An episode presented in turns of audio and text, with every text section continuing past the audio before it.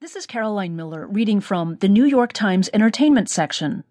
Trump was the elephant in the ballroom at the Golden Globes by James Poniewozik.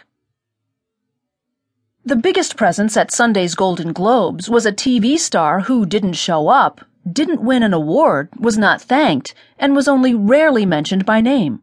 Hollywood's first award show of the year was, like so much in today's headlines, brought to you by Donald Trump.